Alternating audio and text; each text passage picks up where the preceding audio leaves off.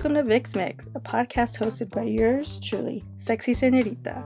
Listen as I share my experiences of being a mama, being all wifed up, my journey with cancer. Yep, that's right. And as I get into all the raw, unfiltered moments in between. All right, so let's get into it.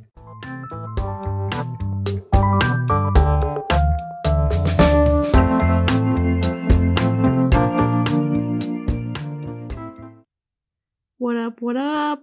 This is an impromptu podcast because I realized listening to the one I just posted, I made a big mistake, a glaring mistake for me. I I kept saying it was 2017 when the time frame was really in 2018, the beginning of 2018.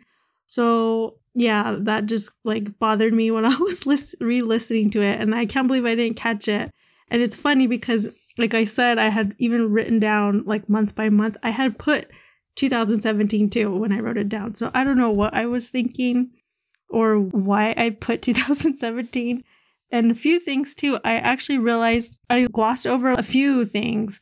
I didn't even really explain the whole Avastin and like how that affected me. Also, I did genetic testing, which I didn't even touch on. And I got a couple tattoos, so I didn't even bring those things up what I did is I went date by date through all my appointments. So I went into my calendar. I even looked in my social media, see what I posted, just to make sure I got like all the dates right and see what the heck was going on. It took me literally, I want to say, four times I recorded it. The one that I did post was like the fifth time, and at the time I was just like done. I was just done talking about that recap. Even now, like, I don't even want to talk about it anymore, but I just wanted to do this podcast to kind of clarify that it was in 2018 and just touch on a few other things. But yeah, I literally went like date by date in that time frame to just make sure I wasn't crazy. In 2018, in January, I was doing the palliative care. I did a follow up with my surgeon, and then I saw my oncologist when I did the CT scan on the 16th of January. That's what prompted us to move forward with chemo on the 23rd. And that's when we added the Avastin.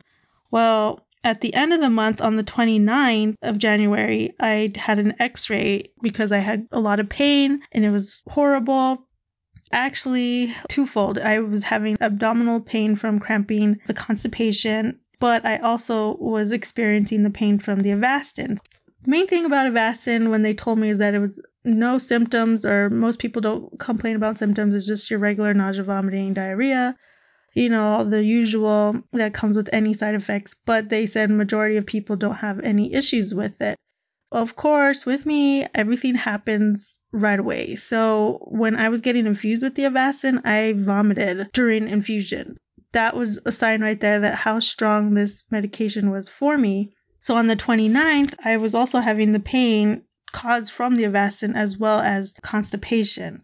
So I spent a whole day at the cancer center for them to pretty much give me a bunch of medication and hydrate me. What I remember specifically about that day is I was in so much pain.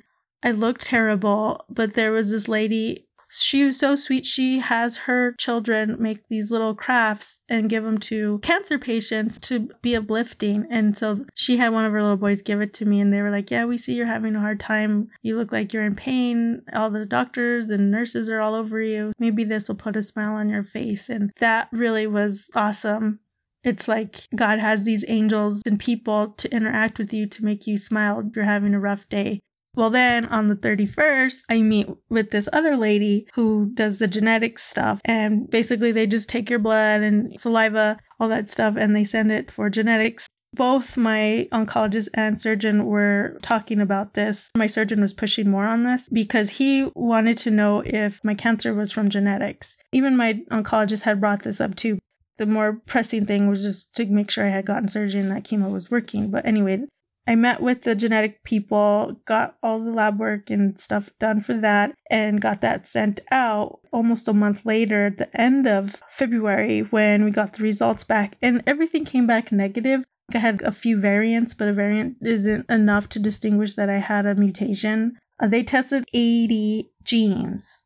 80 genes, and all of them came back negative of having any type of mutation. And the reason why that's important is because it, it opens up other options for medication and treatment plans. Medication meaning like chemo drugs.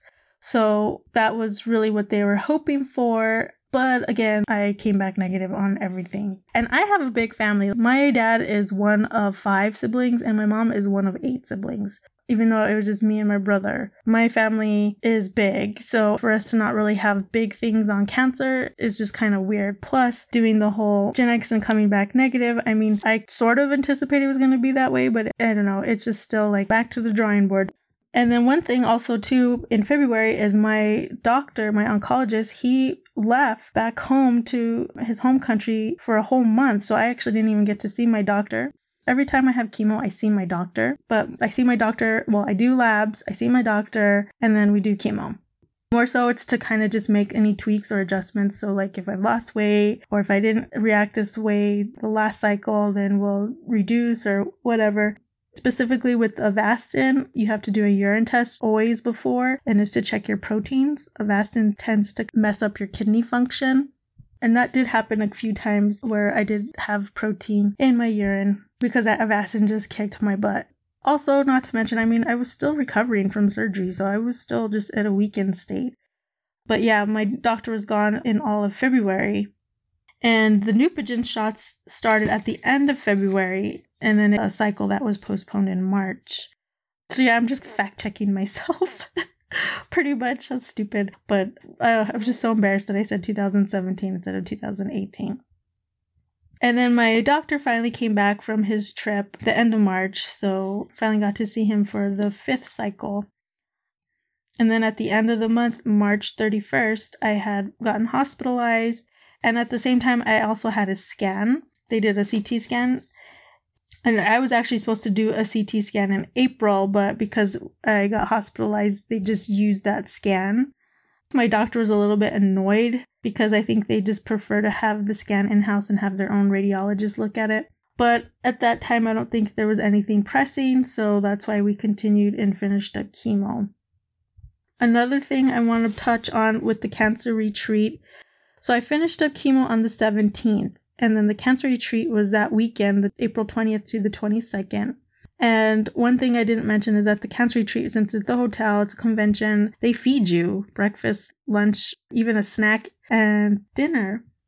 At that time, I wasn't eating a lot. I totally took advantage of free food. As a result of that, I think that's what kind of caused me to go to the hospital a few days later on top of that, like I said, I did eat some squash too, but I was eating more than usual. I wasn't as hydrated as I normally am. And then to have a lot of fiber, I think it was just a recipe for disaster. And that's why I had the small bowel obstruction on the 24th of April.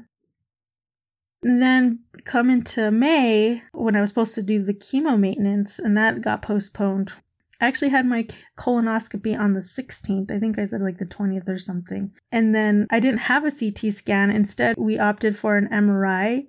Really, it was me that pushed the MRI because in all those support groups talked about that the type of cancer that we have, the signet ring cell, doesn't really show too well on CT scans, and that MRIs are probably a better chance of catching it in the earlier stages. The way my cancer looks like is it's not like tumors. It looks like sheets on top of your organs that kind of destroys it. So that's why it's really harder to tell on a scan, or at least that's what these people were talking about in the support groups. So I ended up pushing for an MRI, and so that's what we ended up doing. And plus, because I got the scan at the hospital, my doctor was like, okay, we can go ahead and do an MRI too. The funny thing when I got my colonoscopy on the 16th is me and my friend went to go get matching tattoos. like, I'm just so crazy. Really, like, I just got out of a colonoscopy. I'm high as a kite on anesthesia, and I'm over here telling her, let's go get a tattoo. so we got matching tattoos. It's a butterfly with our fingerprints, and it's on our middle fingers, you know, F cancer. but, and it's blue because the ribbon for colon cancer is blue. I love her so much. Hopefully, I can get her on one of these podcasts with me and we can just talk about everything. She really was the one that was there for me throughout this whole cancer thing, along with a few other people. But she was there, like, you know, hand and foot almost. And she was there at the infusions during surgery. You know, she was truly my sister. So, yeah, we went and got our tattoos after my colonoscopy. I'm so crazy. So, anyway, again, I got the NED, no evidence of disease, on the 25th of May. I saw my doctor in May. It was like the first or whatever when I saw him. I asked him right away, like, okay, you know, since I have this short time frame, depending on what the MRI and the colonoscopy are going to say, can I go get my teeth clean? Can I can I get a tattoo? So I asked him before, you know, I got the tattoo. When you're on chemo, it you know destroys your immune system. So I can't get a teeth cleaning because, you know, I'm sure many of you when you get your teeth cleaned, they poke and they prod and sometimes your gums end up bleeding or they nick you with those sharp tools and you start bleeding in your mouth, well, that puts you at a higher risk of getting an infection and getting sick, especially if you're on chemo. So you're not allowed to get any kind of dental maintenance while being on chemo. So right away I asked him, like, can I go get my teeth cleaned? My teeth feel freaking dirty. so he's like, yeah, of course. And then I asked him about the tattoo. And he said, yeah, just as long as you're not getting like a full back piece, you should be fine. And it was just because, you know, we had postponed the whole chemo maintenance. And so depending on whatever the colonoscopy and the MRI showed, then, you know, I would have either been on maintenance or not. So that's why I right away rushed to do the tattoo and rushed to get my teeth clean. I also got another tattoo with my other sister. That one was a bigger, way bigger tattoo on her ribs. Yeah, now I have two tattoos. That's why I did this rushed podcast. Just it just super annoyed me when I was listening to it. And I'm like, can't believe I posted like that. And even when I was editing it, how come I didn't even catch it? When I edit it, you know, it's not like I'm editing like all crazy. I just make sure I put the intro and the outro into it, which I need to work my outro again because I want to make sure you guys know you're always able to email me, call and leave me a voicemail, or slide into my DMs on Instagram. So just reach out to me. I want to answer questions, you know, touch on certain topics. Hopefully I can update that soon for you all. But yeah, when I when I after I uploaded and I was just listening to it, I was like, oh my god, I kept saying 2017. What's wrong with me?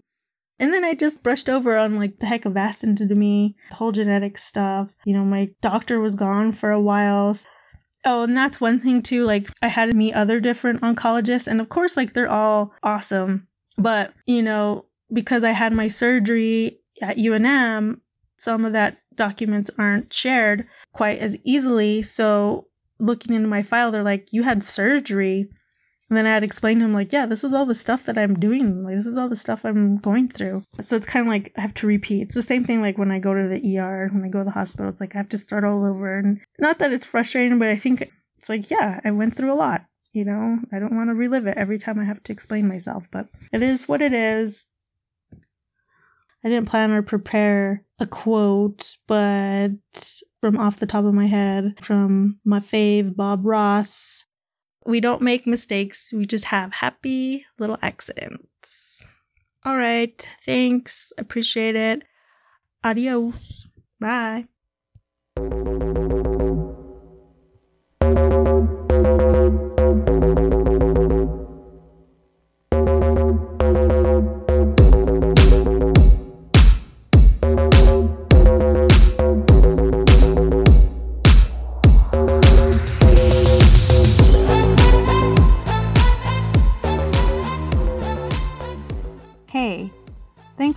Listening. I hope you enjoyed this episode of Vix Mix, which is now on all your favorite streaming apps. Feel free to rate and review as you like. But I want to hear from you. Send me an email at vixmixpodcast at gmail.com or leave a voicemail at 505 333 8232 or slide it to my DMs on Instagram at VixMixPodcast. I appreciate any feedback, and hey, you might be featured on the next episode. All right, until next time, peace.